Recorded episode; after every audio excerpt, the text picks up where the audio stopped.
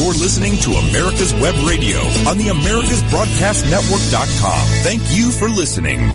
Good morning, America. This is the Surveyor's Hour on America's Web Radio. I'm your host, Jeff Lucas. I'm a land surveyor and attorney. We'll spend the next hour talking about land surveying and land surveyors. As always, your questions and comments are welcome. You can send them to Jeff at americaswebradio.com. You can find out more about me at my personal website, www.lucasandcompany.com. Visit our website, check out some of our resources. Okay, um, it's uh, it's me this morning, and um, we don't have a guest uh, here this morning, so we're going to pick up uh, where we left off last week. Uh, we were talking about uh, the case of uh, Lawson versus Weinmiller, uh, Ohio Court of Appeals, 1995. Uh, a great case.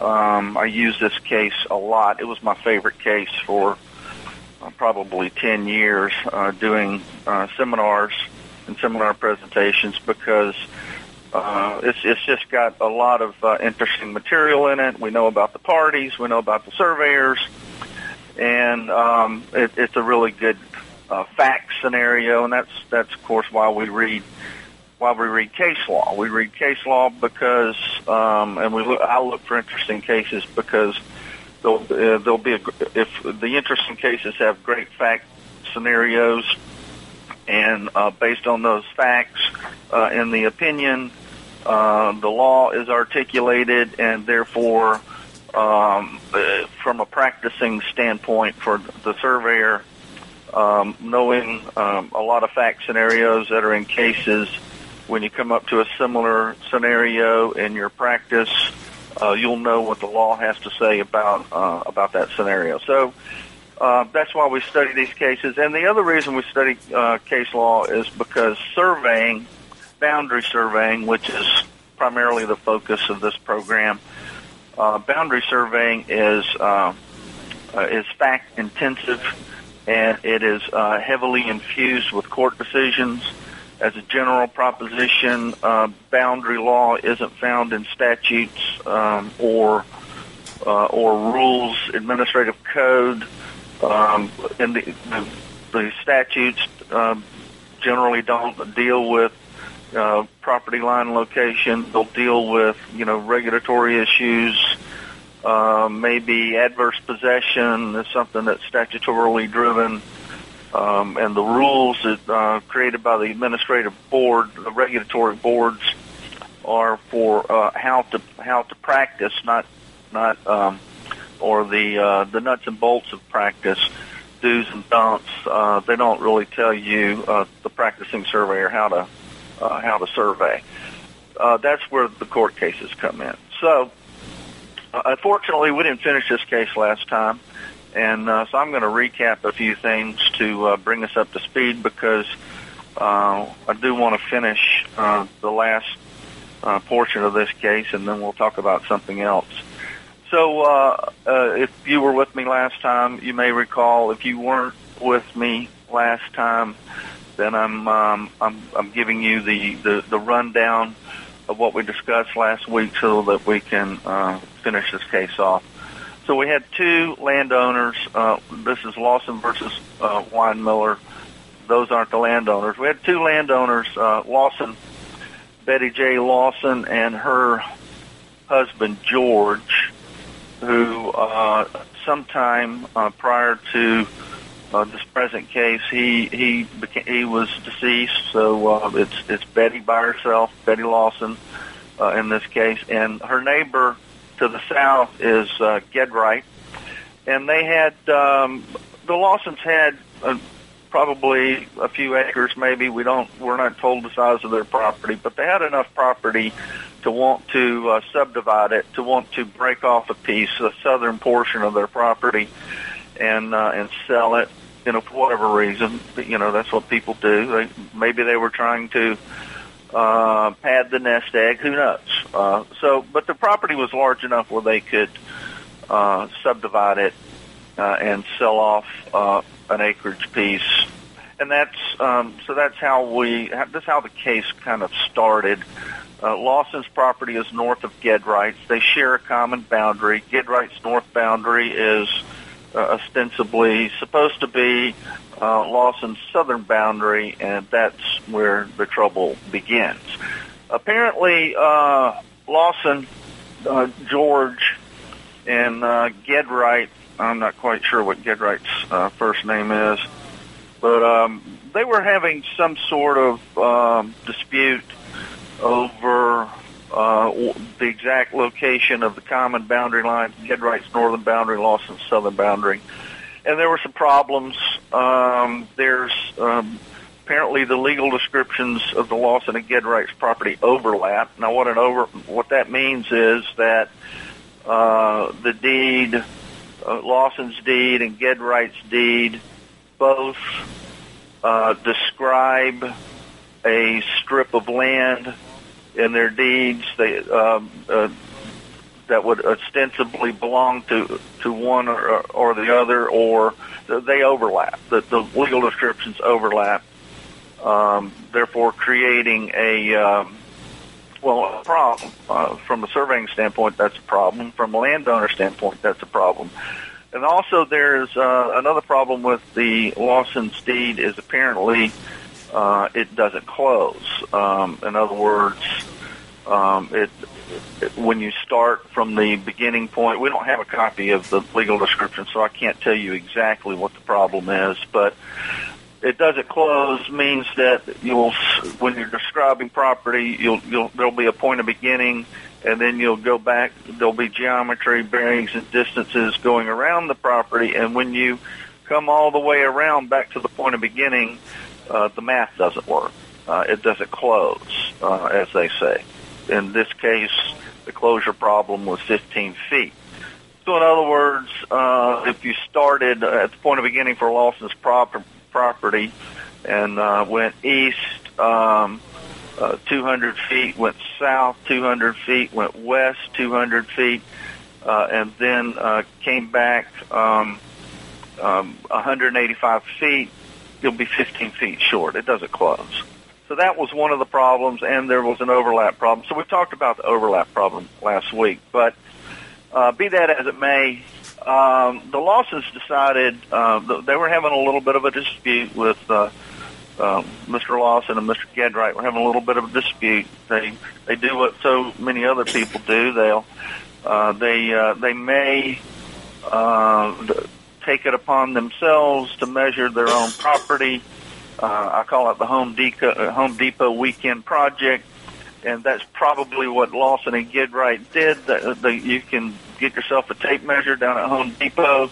You can uh, get a, a wheel, a measuring wheel, uh, any number of ways uh, you can measure your property. And they they they had an idea that there was a problem. So Lawson, uh, in the course of deciding to sell this uh, southern portion of his property, hired Weinmiller to come out and survey the property. He came out and surveyed the property and made a determination of where the common boundary line was between um, Lawson and Gedwright. Uh, so this sort of settled the dispute uh, for a little while, and uh, Lawson built a fence on the on the surveyed line that uh, Weinmiller showed him, and Weinmiller also subdivided the property and prepared a legal description for a deed, and Lawson sold to Vartman and Franz uh, the southern portion of their property, which abuts Gedwright. Uh, things were uh, things were going um, along just fine. The, survey took place in 1985. The conveyance of Vartman and Franz took place in 1985, and then eight years later, for whatever reason, by this time George has passed away, so Betty Lawson is um, is still in her um, in her original home. Vartman and Friends have been in place for for eight years. Gedwright brought a lawsuit uh, against Vartman and Friends for encroachment, trespass. Um, the overlap situation came up again and uh, Gedwright sued Vartman and Friends over the over the overlap, and the overlap also happened to be 15 feet, and uh, that uh, that boundary, that was the boundary dispute that went to court. That boundary dispute went to court, uh, and uh, Gedright uh, and uh, hired surveyor Petskowitz and uh, and Friends. When they got the lawsuit, they uh, they forced uh, Betty Lawson to join the lawsuit because the Lawsons had not told Vartman and Friends about the uh, the existing dispute uh, when they brought their property. So Betty was brought into this boundary dispute case, and um, the surveyor for Gedright was Petskowitz and Lawson. Betty Lawson hired Kosler uh, as her surveyor. In essence, the surveyors agreed that the Gedright deed um, um, was the correct, uh, identified the correct location of the common boundary line between what was formerly the Lawson's property and the Gedright property, and it was uh, to the tune of 15 feet. So Gedright wins the boundary dispute case, and because the Lawsons had not informed Vartman and friends of this uh, pending dispute of this of this ongoing dispute between the Lawsons and Gedright over the 15 feet, all of the uh, charges in the case were um, were um, were charged to Betty Lawson. She had to pay uh, to make everything right. She all the costs went to her. So here Betty Lawson is, and um, she's um, um, apparently, uh, presumably, uh, old, you know, up in years. Her husband's passed away. They probably sold that piece of property to Vartman and Friends to, uh, you know, to pad the uh, uh, the nest egg, and now uh, she ends up in a boundary dispute case, uh, and she has to make Vartman and Friends whole. So we don't know. We're not told uh, much about that case, other than that there was a boundary dispute. And uh, so one of the immediate questions will be, well, why didn't Lawson uh, hire Weinmiller to come be her surveyor uh, in the boundary dispute case? He's the one that made the boundary determination. Well, we just have to read between the lines on that. My my uh, assumption is she didn't know who Weinmiller was. Her husband had taken care of that deal, getting Weinmiller out there to survey the property. She may or may not have known, uh, well, probably didn't know about Weinmiller. Why, why would, if she knew about Weinmiller, knew who Weinmiller was, knew who the surveyor was eight years earlier who surveyed her property, certainly, um, she would have had Weinmiller uh, come into court to, if nothing else, to defend the survey. So, um, but that didn't happen. She hired Kosler. And um, an assumption can also be made that she went to the Yellow Pages uh, under surveyors or surveying and uh, went down the Yellow Pages, found the first surveyor in her vicinity. Uh, she's uh, his last name. She's up near the top of the list. Kosler. She hires Kosler. Kosler comes out, and uh, they um, the surveyors, both the surveyors agree, which is um, in in and of itself, uh, in and of itself, a uh, sort of a rare occurrence. But uh, they both agreed, and um, she lost the boundary dispute case. Had to make um, Vartman and Friends whole. Probably had to make Gedright whole. Uh, that cost uh, un- untold dollars, and then she ends up. She finds out about Weinmiller at court. Then she ends up suing Weinmiller for negligence. So we'll pick up after the break uh, on that. Quick Stakes is your answer to staking. Lightweight, easy to ride on, easy to use, easy to find, and won't break your back carrying them like the old-fashioned wooden stakes. Have you tried a sample? If not, get a pen and paper and write down this number. 800-438-0387 or go to quikstake.com. That's Q-U-I-K-S-T-A-K-E dot com and order your samples. Ask your surveying supply dealer for quick stakes today. Whether cruising the strip in a 57 Chevy or taking the family on a vacation in a 71 Oldsmobile Vista Cruiser, you need to tune in to Classic Cars with Steve Ronaldo and Jim Weber every Saturday from 8 to 9 a.m. on americaswebradio.com. And one more time, want to remind everybody, call Quick Stakes. Order yours. If you've never tried them, they've got the greatest stake. They're very lightweight, easy to ride on, easy to read, and very easy to carry. You can carry a hundred of them when you're carrying less than ten wooden stakes, the old wooden stakes. You'd have to have a jackass to carry the wooden stakes where you can go with quick stakes. Plus the fact that Parker Davis makes a wonderful marker. And uh, they're going to be running a special on them very shortly. So call them and see, and tell them that you heard about Quick Stakes on America's Web Radio, and keep supporting us at America's Web Radio. We appreciate it, and the fact that we're the only radio station in the country that has Jeff Lucas doing a fantastic job of a radio show for us. And we look at that face; he's smiling like from ear to ear right now. And uh, figure I just made him have a sip of coffee. But anyway, we appreciate you all listening to America's Web Radio. And now back to Jeff. Okay, folks, welcome back. All right, so Betty Lawson loses the boundary dispute case with Gedright. And uh, so during the course of that sur- of, of that boundary dispute case, uh, obviously uh, surveyor Petskowitz comes into court, testifies. Uh, uh, Betty Lawson's uh, surveyor Cosner came in and testified, and they're all pointing the finger at uh, Weinmiller, who's obviously not in court. So she finds out uh, who who the surveyor was. Eventually, finds out who the surveyor was who surveyed her property. And after she loses the boundary dispute case, of course, she turns around and sues Weinmiller and Weinmiller and Associates uh, for negligence. Now, it's it's important to keep in mind that's the only charge against Weinmiller is negligence. The only charge.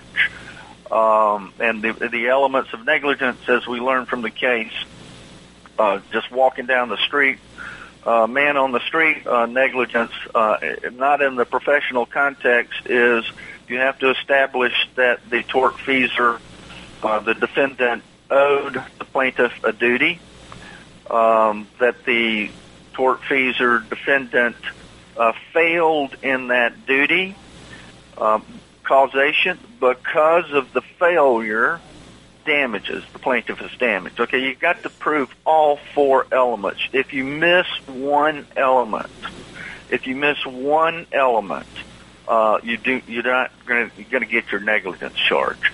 Uh, now, in Ohio, what our, the court tells us is basically the duty's already owing because they have three elements to professional negligence.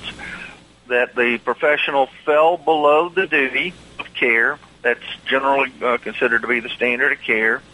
Causation, because the professional fell below the duty of care, damages. The plaintiff is damaged. So in this case, there's only three elements that they have to prove. Now, how do we how do we establish how do we establish what the standard of care is in a professional negligence action? Um, well, generally speaking, that's where expert witnesses come in.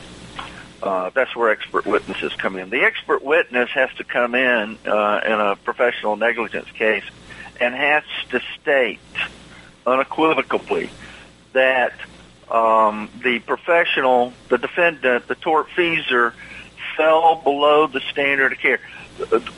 His his his or her activity um, uh, was not reasonably prudent. But the standard is what the reasonably prudent practitioner would do in like or similar circumstances. Uh, so the the expert coming in and testifying in a professional negligence action has to testify to the standard in the community, and that's that's a that's a point that some experts don't uh, uh, who testify in court don't really uh, get, or they're not they're not um, really um, um, prepared. I will say um, to to testify as to the standard in the community. Okay, you can't. You, the expert doesn't come in and testify as to what he or she would have done in those same circumstances. You have to testify as to what all other reasonably what the in the community of surveyors. You got to testify as to what all other reasonably prudent practitioners would do in like or similar circumstances. Um, and if you don't, uh, as the expert, if you don't point the finger at Weinmiller and say he fell below the standard of care, then you haven't established uh, that Weinmiller did fall below the standard of care. That's that's how it has to be done, and that's what happened in this case. Uh, uh, uh, when Lawson sued Weinmiller for negligence, she hired the two surveyors who were in the boundary dispute case. Uh, this this seems logical. If I lost the boundary dispute case because of uh, of Petskowitz, uh, Petskowitz and uh, Kosler's testimony in their surveying that they did in the boundary dispute case, if I if I lost that boundary dispute case, why not why not hire Petskowitz and Kosler to come in and point the finger at Weinmiller in court? So um, at this point, th- this is where things uh, uh, where the wheels kind of came off uh, off the cart. Okay, um, it's obvious that um, when they went to the negligence case, that there were no depositions during the discovery phase of the trial, because uh, what Weinmiller says in court and his son, their testimony in court catches uh, Lawson completely by, supply, by surprise, and both Kosler and Petskowitz failed to to say that Weinmiller was negligent.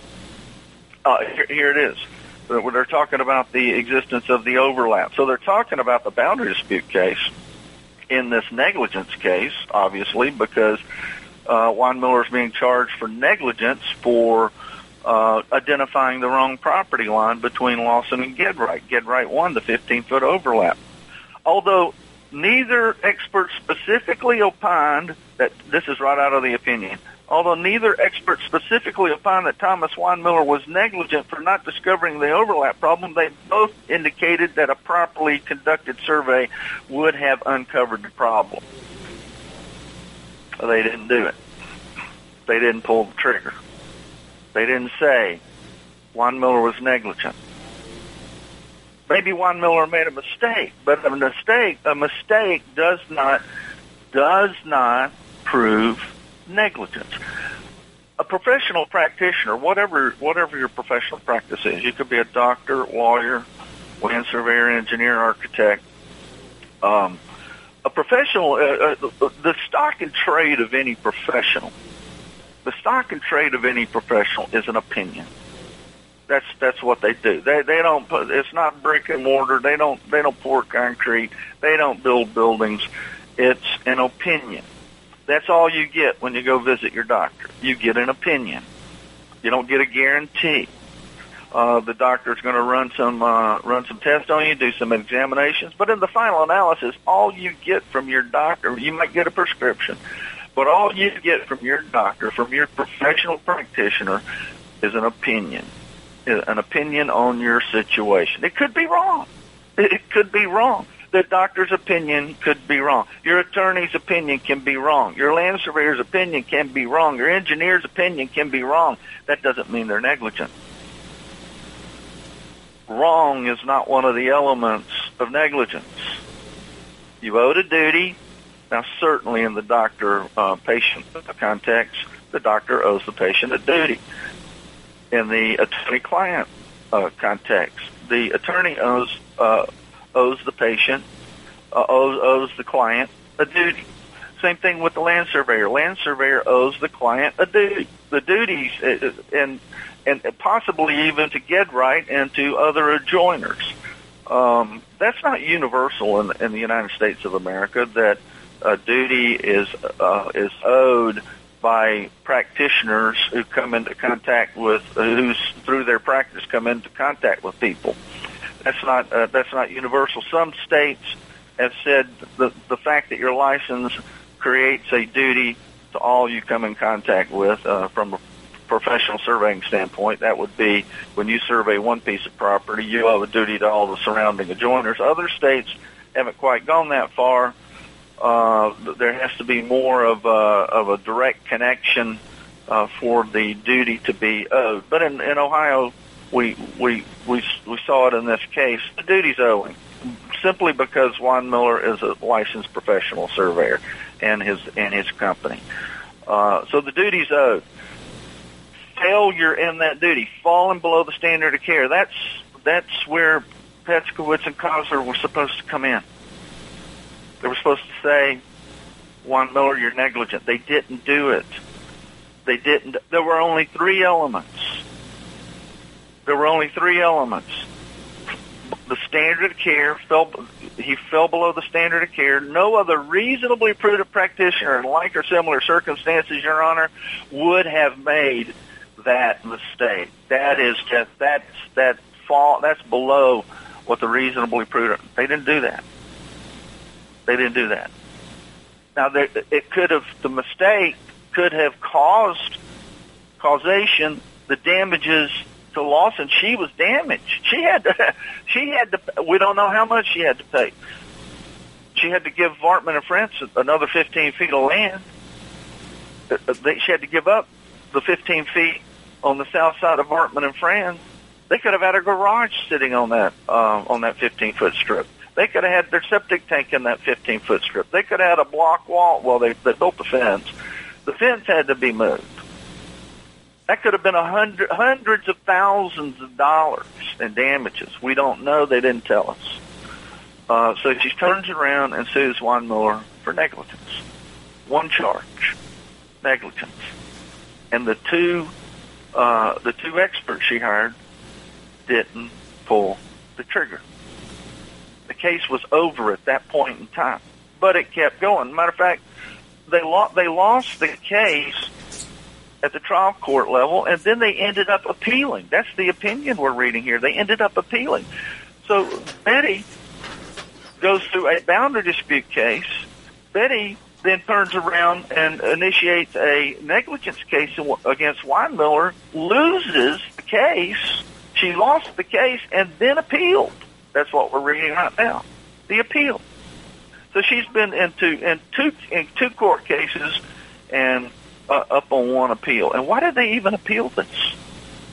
If they didn't prove the ele- elements of negligence, why didn't they? Why did they appeal this? Um, because they didn't. Re- I guess they didn't realize that they didn't prove the elements of negligence. Actually, we'll we'll read the charges uh, again. Uh, the charges of error at the trial court level um, again when we uh, when we get back uh, after the break. But um, um, yeah, so um, she sues Weinmiller. Her experts don't pull the trigger, and um, Weinmiller uh, then can't be negligent because her experts, uh, in essence, uh, didn't pull the trigger on Weinmiller. If you're going to testify in court as an expert, you need to be willing to pull the trigger or don't take the case. Because if you can't pull the trigger, you're not going to get negligence. All right, we'll be back uh, after this break. And we appreciate you listening to the only land surveying show in the country on America's Web Radio with Jeff Lucas, and we certainly appreciate it and want to remind everybody that. Uh, Following this, uh, we still have a general that's doing a show, Richard Dix. Unfortunately, the government asked him to uh, take charge of logistics farm for the pandemic, and uh, although we're hearing that it's down, he's still working uh, night and day getting moving whatever needs to be moved, moved, and uh, he's in charge of the continental United States as far as uh, hospitals are working with the government on making sure the hospitals have what they need, and in, if, in case anything happens, uh, he's in charge of making sure they're covered. So the PPE, as it's called, uh, he handles that as well. So uh, we're in good hands with General Richard Dix. We'll have a show, David's pick on following. Um, the land surveying hour. So, want to remind you too that uh, it's hot out there if you haven't noticed, and I know a way to that you can keep it cooler, and that's by using quick stakes instead of the old heavy wooden stakes. You can use quick stakes, and uh, they're easy to use. They're much lighter weight, and uh, then on top of that is the markers, and you can go to quikstake.com and look at the markers, look at the quick stakes, and order them, and you'll be glad you did. So, with that being said, we'll be back right after this. Quick Stakes. Does your survey supply dealer have Quick Stakes? If not, demand that they start carrying Quick Stakes. Did you know that Quick Stakes are better for your back than your local chiropractor? Lightweight and easier to use than the old heavy wooden stake. what do you Order think, a sample today and prove it to yourself. Quick Stakes, your back friendly stake. We, we covering it all? Good.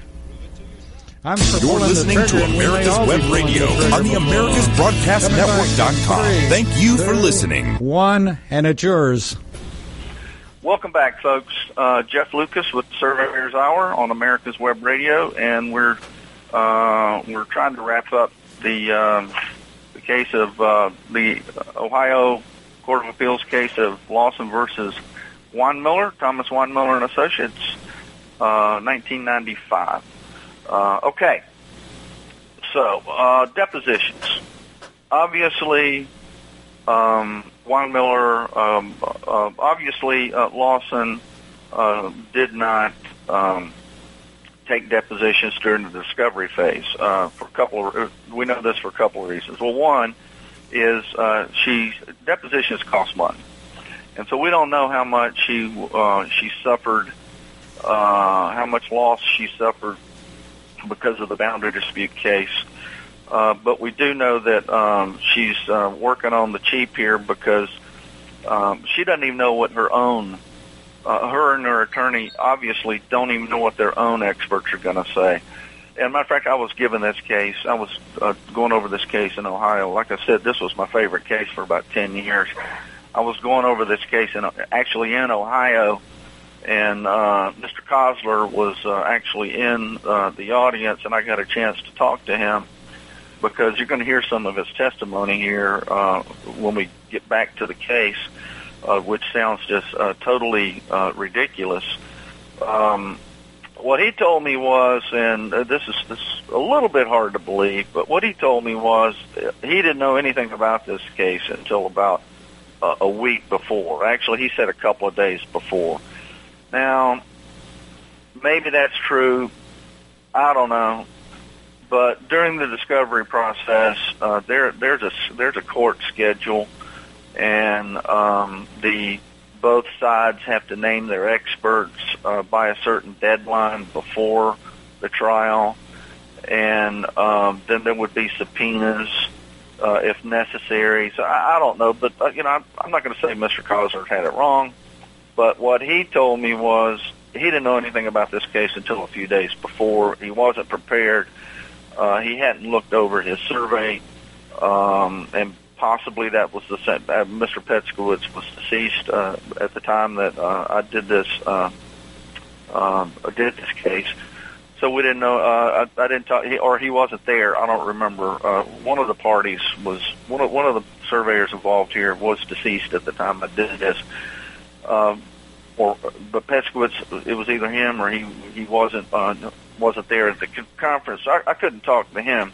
And the other thing I learned um, from Mr. Kosler was uh, Betty Lawson's uh, attorney. Betty Lawson's attorney in this case was uh, a probate attorney, her probate attorney that had probated her husband's will. And um, you know, and that's how do people fi- how do people find attorneys for boundary dispute cases? This brings up an interesting point. How do you find an attorney for boundary dispute case? Well, most people find an attorney by either knowing an attorney. Uh, for instance, um, your um, the, the probate attorney that probates your hus- deceased husband's will. That's that appears to be the situation here. And you ask them, "Hey, I'm, I've got a boundary dispute case. Um, I need." Um, or a negligence case, I want to sue this surveyor for negligence. Uh, you know, I need an attorney. Can you do it? And apparently, the probate tur- attorney says, "Yes, I can handle this case." Um, obviously that didn't work too well for Mrs. Lawson because the attorney apparently didn't know the elements of negligence because they lost the trial court. That they lost the trial of the uh, the the the the, the, uh, uh, the the lawsuit at the trial court level uh, because they didn't they didn't prove the elements of negligence. Kosler and Petskowitz, in essence, didn't pull the trigger. So they didn't, and then Weinmiller got on the uh, Thomas and David, his son, got up on each got up on the stand, and they testified about the overlap issue. And what what the testimony um, their testimony was that they had done the research, all of the research required. Now, Kosler and Petskowitz said that Weinmiller made a mistake. Well, they got up and they said they didn't make a mistake. Uh, and Petskowitz said, uh, "In a mistake does not mean your negligence." Kosler and Petskowitz got up and said, "Well, you know, he they Weinmiller should have found these monuments. Weinmiller should have done this. Weinmiller should have done that." The uh, uh, the Weinmillers got on the stand and said, "We did do this. We did do that. We researched uh, the deeds. We researched the deeds. We found the monuments. What we found was that." uh, the Lawson and Gedright's properties before the before the uh, conveyance to Vartman and Friends, that the Lawson's deed uh, was senior to the Gedright's deed. This is called ju- a junior-senior relationship. That would mean that uh, Lawson and Gedright's property came out of a common grantor. You have to have a common grantor to have a junior-senior rights issue. And the common grantor first conveyed out the Lawson tract and then conveyed out the Gedright tract, and the legal descriptions overlap. So the uh, the theory of under uh, on uh, junior sen- uh, junior senior relationship is Lawson would have been conveyed the 15 foot st- uh, strip first, and then when Gedright's uh, deed comes out, uh, ostensibly creating an overlap, uh, that 15 foot overlap was already conveyed to Lawson, therefore cannot be conveyed to Gedright. That's a junior senior relationship. And uh, the way to handle a junior senior relationship uh, when you're as a surveyor is uh, well, first of all, you got to know there's a junior senior relationship. So you have overlapping deeds. Uh, the first question would be: Is this a junior senior relationship, or is this just overlapping deeds? And we're going to have to go somewhere else with this uh, an easy way to do that to figure out if there's a junior senior relationship is uh, hire uh, a title company to do uh, to um, do an abstract on two properties and see if they can get back to a common grantor. If you can, if you get back to a common grantor, uh, meaning that uh, someone who owned the Lawson and a Gedright properties together or was part of a larger parent tract uh, out of a common grantor, then you can have a junior senior relationship. Just because one deed is older, is dated and older than another deed does not mean you have a, a junior senior relationship. You could just the uh, the the younger deed, the chain of title of the younger deed, could have been the senior conveyance if you go back in the chain of title and, and get back to a common grantor. Uh, and the the fundamental principle of of reading uh, uh, reading the deeds the junior senior relationship is the the generally speaking, there could be some exceptions to this, uh, like adverse possession and some other things that change the scenario. But the the senior gets what the senior's deed conveyed, and the junior gets what's left over, either more or less. Um, so the way you read a senior deed is if they get what they get. The way you read a uh, you in order to properly interpret the junior deed, you have to read it in light of the senior conveyance. So you can't just pick up Gedright's deed, as apparently Petskowitz did when he surveyed the property, and just lay it on the ground. Uh, you have to, if there's a junior-senior relationship, you have to, the, the southern boundary of Lawson's property is the northern boundary of Gedright's property, no matter what the title documents say. It has to be read, the junior always has to be read in light of the senior, and that's how the and that was that's how the the that's how um, that that was the determination that Weinmiller testified to that that they made when they surveyed the property back in 1985. Now, Weinmiller wasn't around in 1993 when the boundary dispute came up. And for whatever reason, uh, Gedright wins the boundary dispute case. And if if it's true, and it would be it, it would be easy enough to figure out if if Weinmiller's lying, it would be easy enough to to prove. All you would need is a chain of title on the two properties, which um, Lawson doesn't have. Lawson, because why doesn't she have a chain? Of, because the the testimony obviously came as a surprise and shock. Uh, because what did what did uh, what did Lawson charge uh, as the uh, the errors in the case? She asserted that the um, she asserted that um, the Lawson's assertion that the evidence at trial establishing Thomas Weinmiller's professional negligence was uncontroverted is based entirely on her contention that the evidence offered by Thomas Weinmiller trial could not have been taken seriously by a jury because the testimony was contradictory, self-serving, vague, unresponsive, and argumentative. Those were her charges. Um, as to um, as to mistakes made at trial. If you're going to take a, case up uh, on uh, on appeal, uh, you have to charge mis- that mistakes were made at the trial court level. Um, all right, having a little technical issue here. Ah, okay.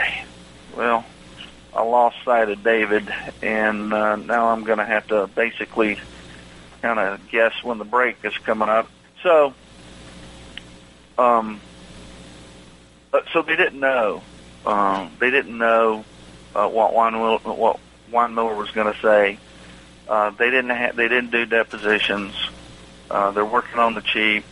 They um, they di- they didn't do they didn't verify um, uh, what um, Weinmiller had to say about uh, the title uh, and the overlap and the senior junior relationship. They didn't verify any of that. So the next issue that comes up um, that was the overlap issue, is the effect of a 15 foot closure problem. Uh, and um, we're we're going to do that 15 foot closure problem as soon as I can see uh, where we are.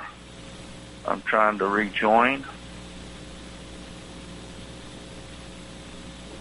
Okay, I'll have to wait for David to give me a, some type of signal on the break, but uh, we're going to pick back up with uh, the effect of a 15 foot closure problem. Um, here shortly. Let me see here. Sorry, folks. I'm trying to reconnect while talking, and that's difficult for me. Okay. Well, all right. Um, okay, we'll take that break. I believe we're supposed to be taking a break right about now. So we'll come back after the break. Quick Stakes is your answer to staking. Lightweight, easy to ride on, easy to use, easy to find, and won't break your back carrying them like the old-fashioned wooden stakes. Have you tried a sample? If not, get a pen and paper and write down this number. 800 438 0387 or go to quikstake.com. That's Q-U-I-K-S-T-A-K-E dot com and order your samples. Ask your surveying supply dealer for quick stakes today.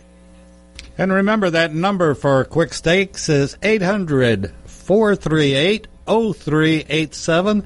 And when you call them, tell them you heard about them on America's Web Radio on the Land Surveying Show. This show is done for you, the land surveyor. And Jeff Lucas does a fantastic job every Monday. And uh, tell your friends, your peers, about the only land surveying show in the country.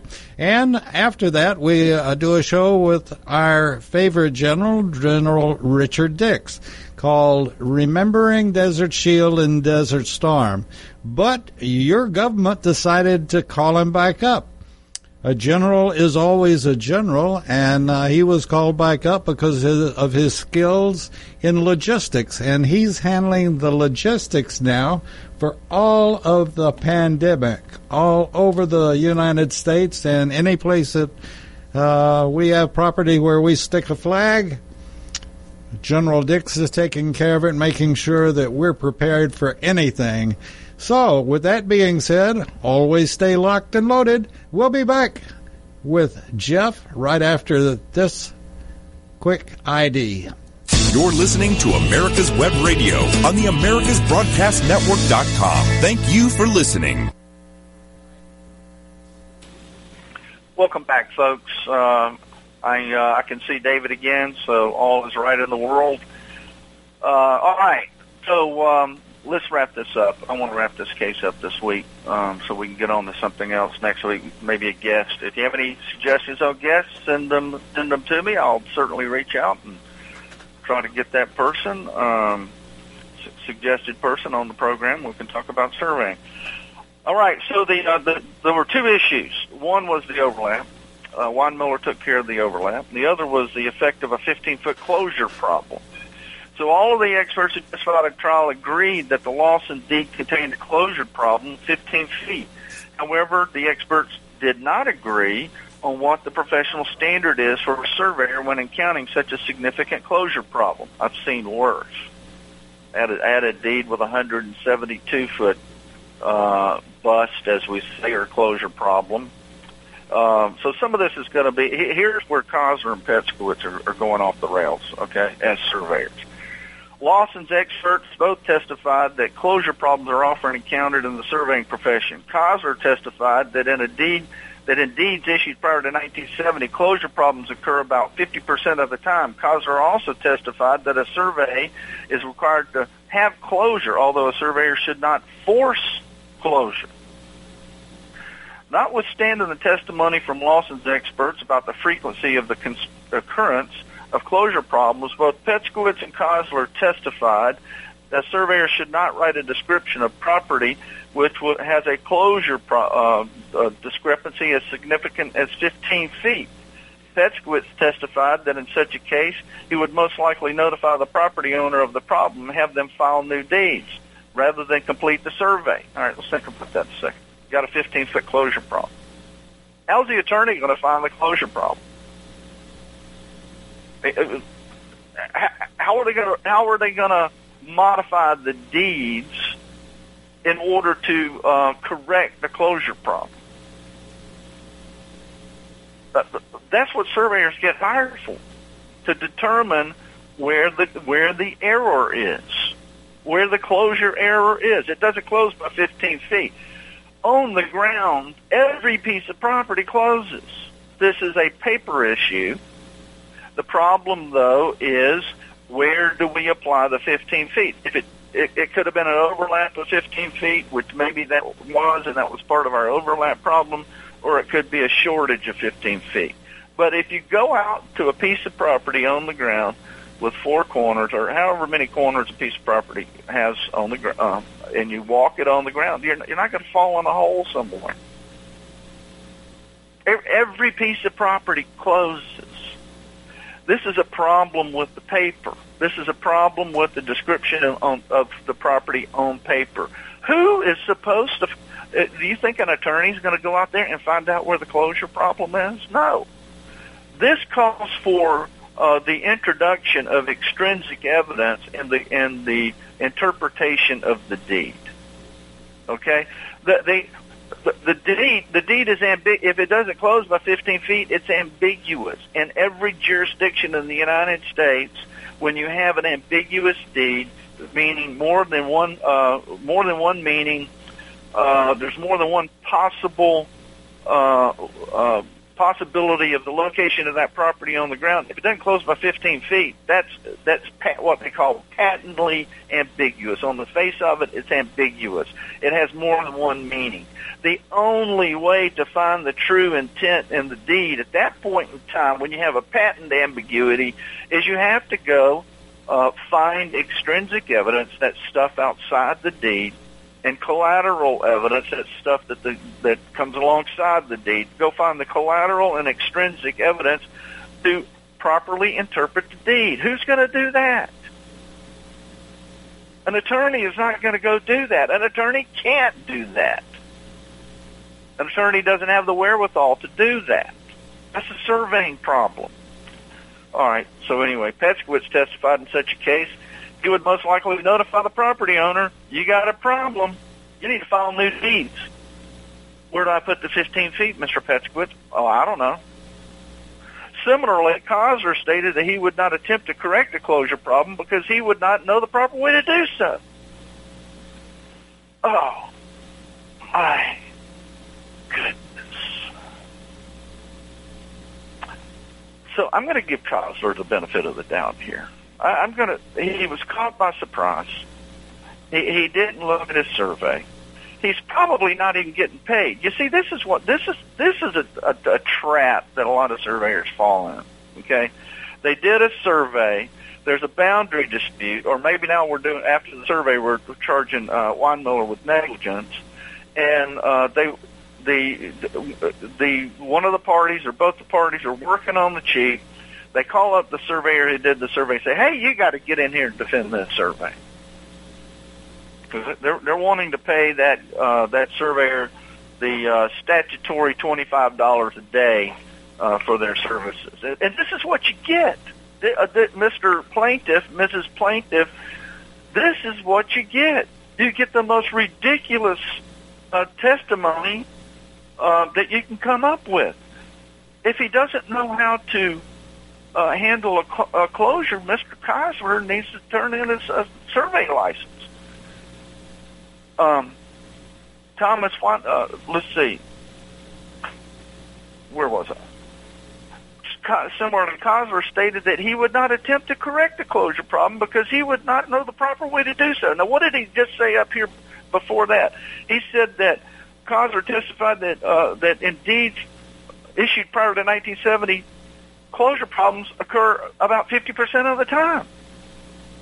And guess what? Those 50%, uh, 50% of the properties in the state of Ohio are sitting right next to the other 50% of the properties in the state of Ohio. In essence, what Kosler is saying is, no, prior to 1970, he would not know how. No piece of property in the state of Ohio can be surveyed. You want to talk about you want to talk about what was what was the quote from um, what was the quote from um, um, Lawson's attorney? Could not have been taken seriously by a reasonable jury.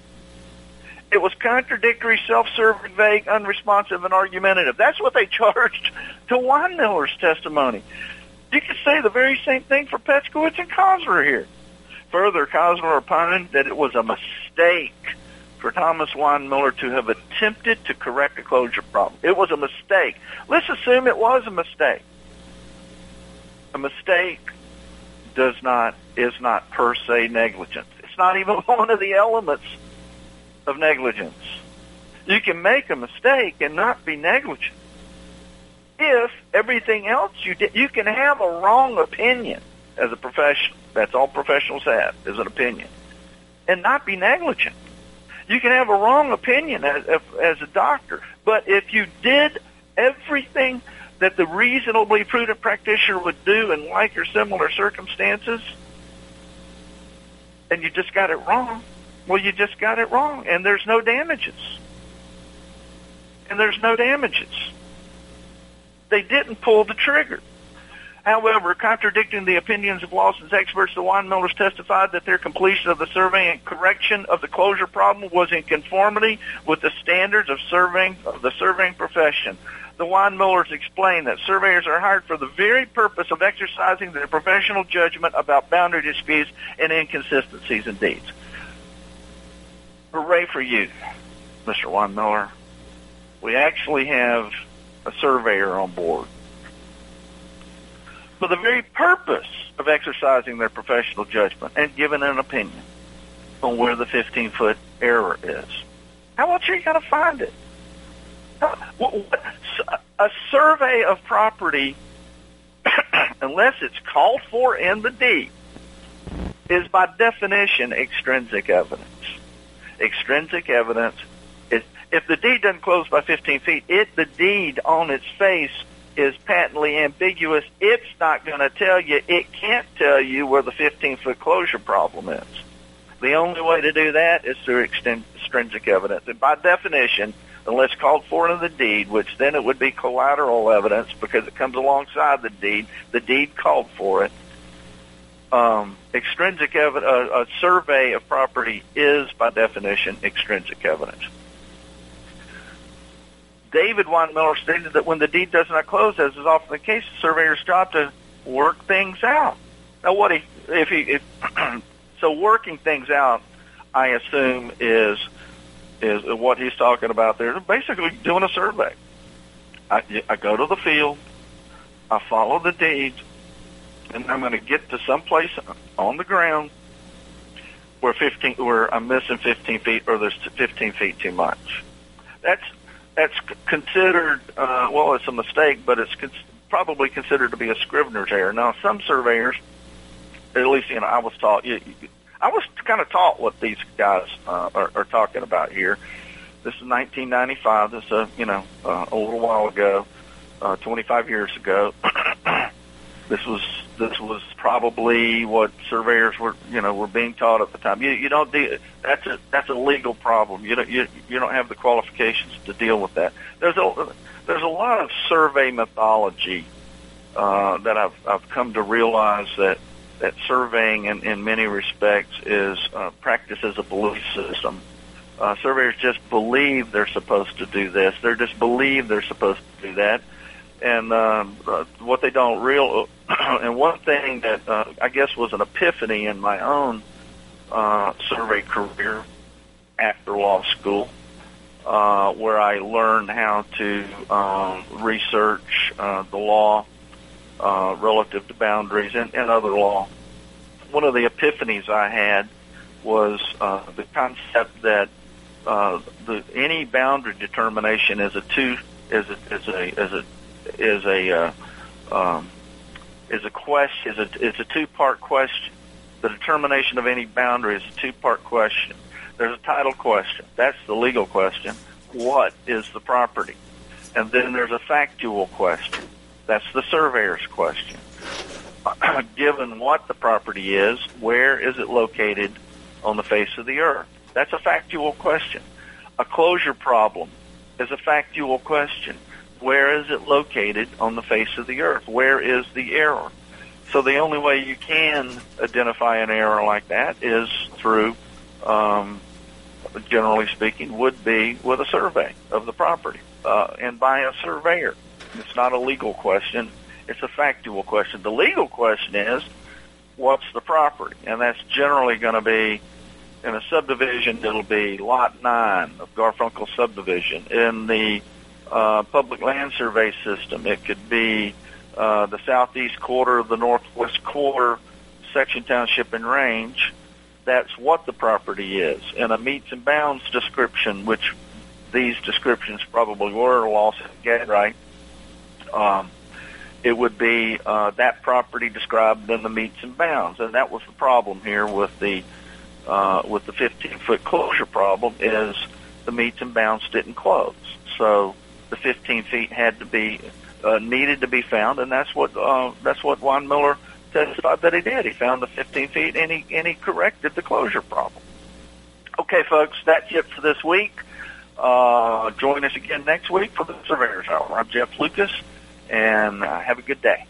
You're listening to America's Web Radio on the AmericasBroadcastNetwork.com. Thank you for listening.